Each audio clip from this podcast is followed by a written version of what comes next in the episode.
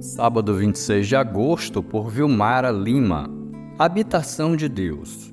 Cristo nos redimiu da maldição da lei quando se tornou maldição em nosso lugar, para que em Cristo Jesus a bênção de Abraão chegasse também aos gentios, para que recebêssemos a promessa do Espírito mediante a fé.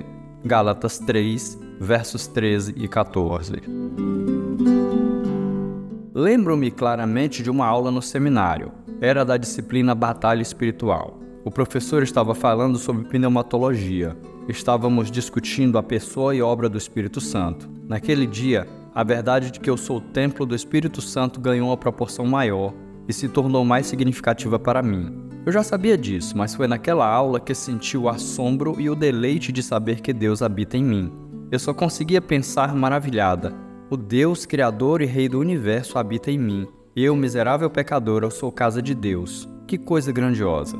O Espírito Santo é o cumprimento da promessa feita a Abraão, que chegou até nós por meio do sacrifício de Jesus, redimindo-nos da maldição da lei.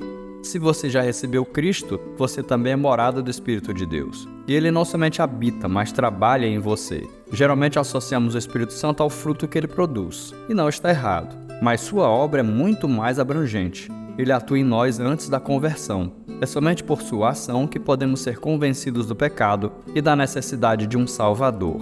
Além disso, ele distribui dons para que a igreja seja edificada, consola-nos, ensina-nos, faz-nos lembrar do que aprendemos e está nos santificando para que sejamos mais parecidos com Cristo. Que bênção é ter o Espírito Santo morando em nós. Nunca perca o assombro de saber-se casa do Espírito. Louve o Senhor e se alegre por ele habitar em você.